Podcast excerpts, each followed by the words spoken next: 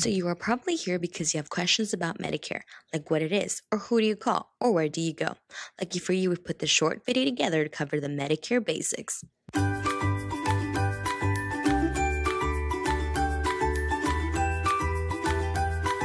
Let's begin with exactly what it is. Medicare is health insurance for people 65 or older, people with certain disabilities, and people with end stage renal disease. This is what your Medicare card looks like.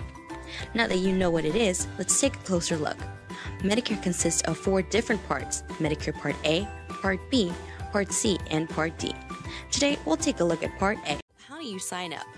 If you already receive benefits from Social Security or the Railroad Retirement Board, you do not have to sign up you will automatically get Part A benefits starting the first day of the month you turn 65.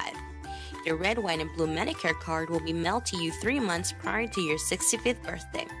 No, if your birthday is on the first day of the month, your coverage will begin the first day of the prior month. You can apply for Medicare Part A by calling Social Security, or you can call one of our trusted agents.